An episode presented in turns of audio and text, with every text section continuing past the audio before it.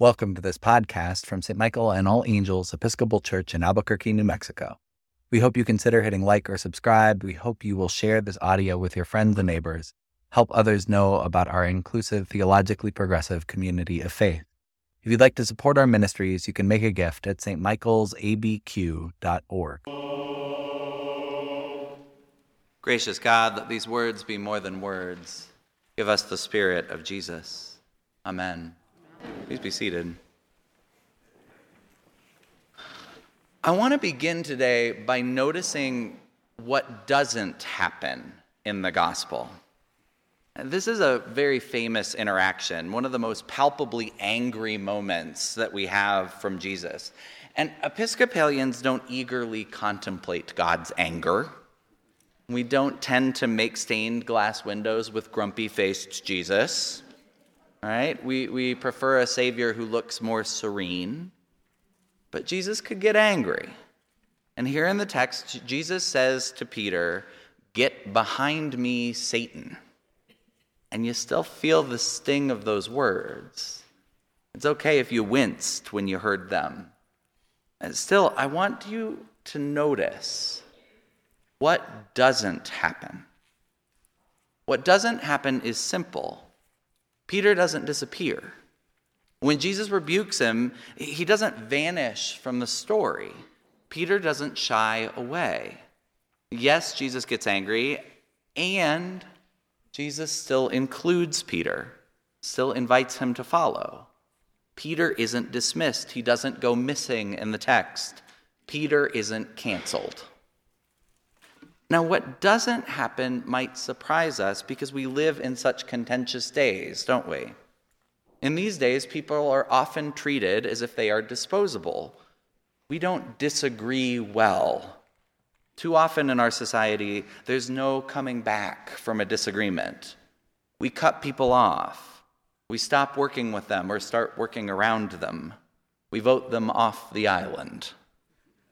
Or we just walk away. So, what is so surprising about this moment is that as the gospel goes on, Peter doesn't disappear, he doesn't even remain silent. Just after this story, Jesus will invite Peter, along with James and John, up the mountain to witness the transfiguration, a story we heard in church just two weeks ago. Peter, there as the cloud descends with Moses and Elijah, will be the one to say, Lord, it is good that we are here. Let us build dwellings for you and Moses and Elijah. Peter is wrong again. But he doesn't stop trying. Jesus doesn't send him packing. Peter still belongs. Though at times he disagrees, though he gets ahead of himself, Though he gets it wrong all the time, Peter still belongs. He still matters. And that Peter doesn't lose his place has meaning for us. I want to invite you to consider that this morning that Peter's ongoing belonging, despite Jesus' anger, it speaks to us about two things. First, it tells us about God. And second, it communicates about the kind of community to which Jesus invites us. So, first, let's talk about God. In order to talk about Peter and God, at first, I want to back up, way back, all the way back to good old Abraham, as good as dead. It's a great line in the text. Abraham has been called the founder of monotheism.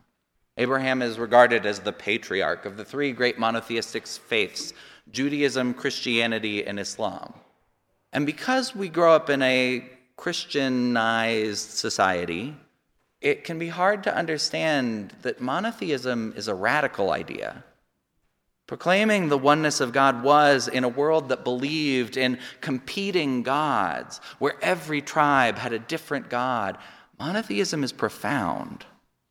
Monotheism, monotheism is still radical today because saying, I believe in one God, does not mean I believe in my God and not yours. It means more accurately, separation is illusion. God is God, period. The life behind our life, the breath beneath our breath, the love which supports our love, we call this God. God is the same for us all. There is only one God. Maybe one of my favorite ways that this appears in Scripture is in Psalm 139.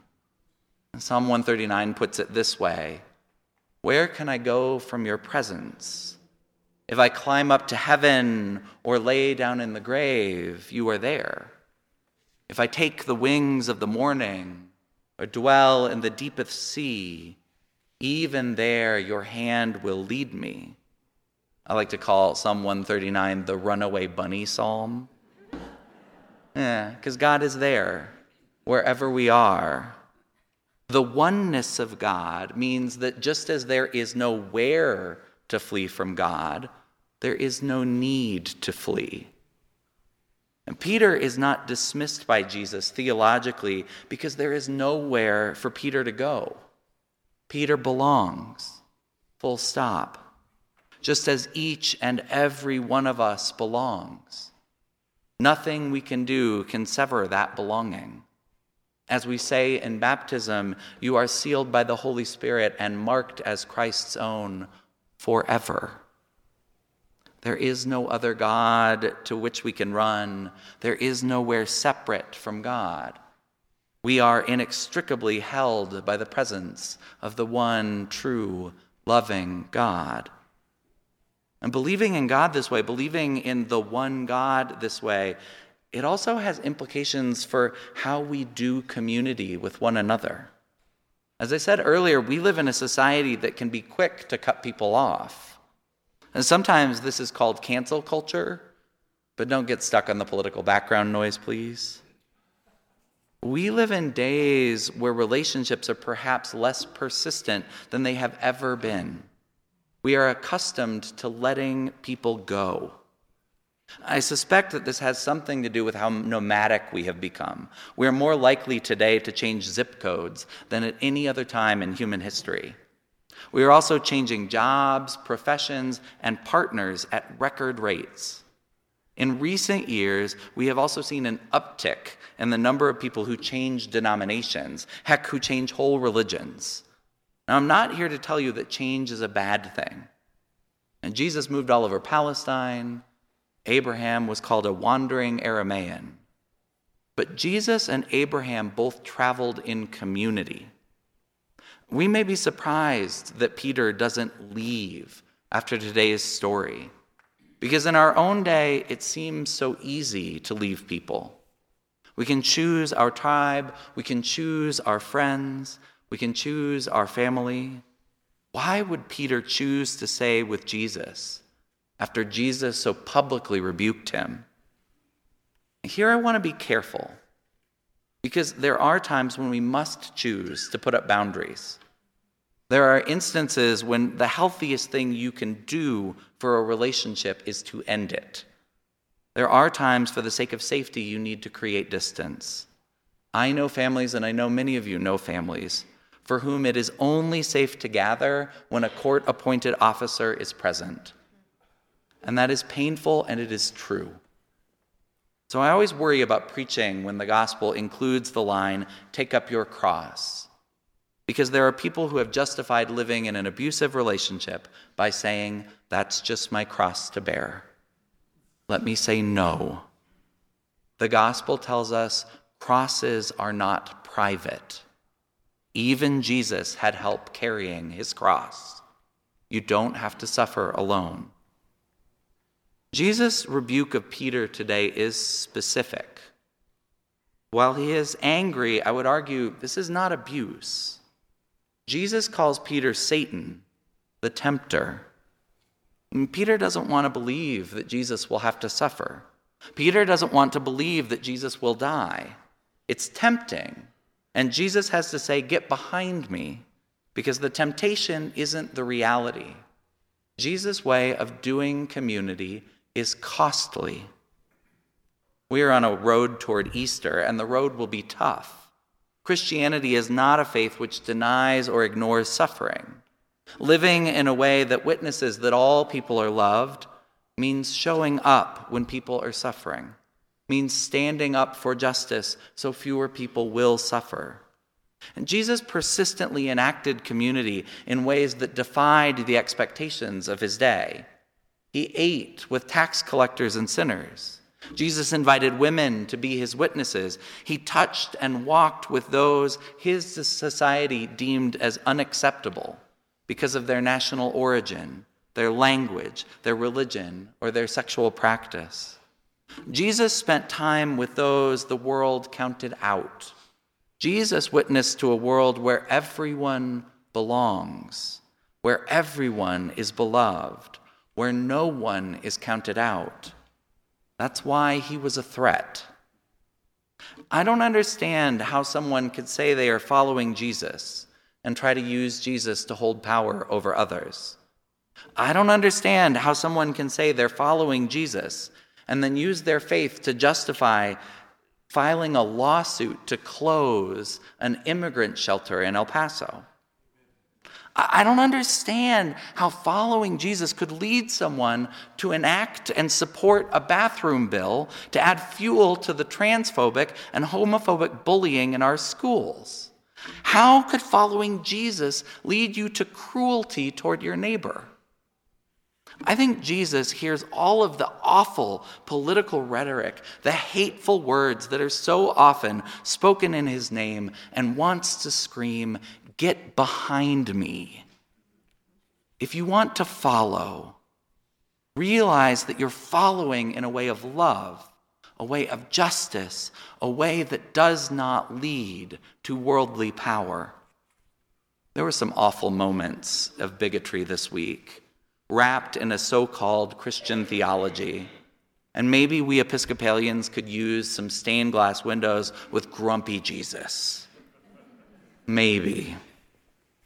Let me tell you one last story of hope where I have seen this kind of community enacted. Last year, many of you know I spent a great deal of time in the Missouri state capitol in the hallways. I went with other LGBTQ leaders and clergy uh, to push back against proposed transphobic laws. And I don't know if anything I said or did made any bit of difference. I don't know how effective I was as a witness, but I did witness one success firsthand. It wasn't me, a drag performer who goes by the name Akasha Royale sat patiently, it's a great name she sat patiently with a state representative in cowboy boots. Now, most of us were studiously avoiding the opposing side. But Akasha walked up to the uh, other guys in full makeup and this impeccable power suit. And she marched right over and she shook hands. And when she saw that this gentleman, this particular gentleman, would talk with her, she asked why he was co sponsoring a particular bill. And then she took the time, as we all waited to testify, to sit with him, to gently correct errors in his logic, to share her point of view. And I was kind of keeping my eye on Akasha because I was nervous for her. And I was stunned when I saw the two of them laughing together. Even more amazed when the representative stood up, closed his file, and walked away. Akasha walked back over to a group of us and I asked what had happened. And she told me he had decided to drop his name from the bill. It took a drag performer to help me see, even when we're angry, even when we're scared, even when we disagree, Christians don't disengage. We don't dismiss our fellow human beings. We get curious, lean in, and show kindness and patience. I'm struck in today's gospel by what doesn't happen. Peter isn't canceled. Jesus not only allows Peter to keep hanging around, Jesus eventually trusts Peter to lead the church. Perhaps we can only claim to be Christians when we know how deeply we have the capacity to be wrong. Perhaps we can only follow Jesus when we know our own need to be forgiven. Only when we know how often we get things wrong, can we understand the surprising persistence of God's forgiveness and love. Only when we are willing to approach others with forgiveness can we say we are following Christ. Because with Christ, we will always, always belong. Amen.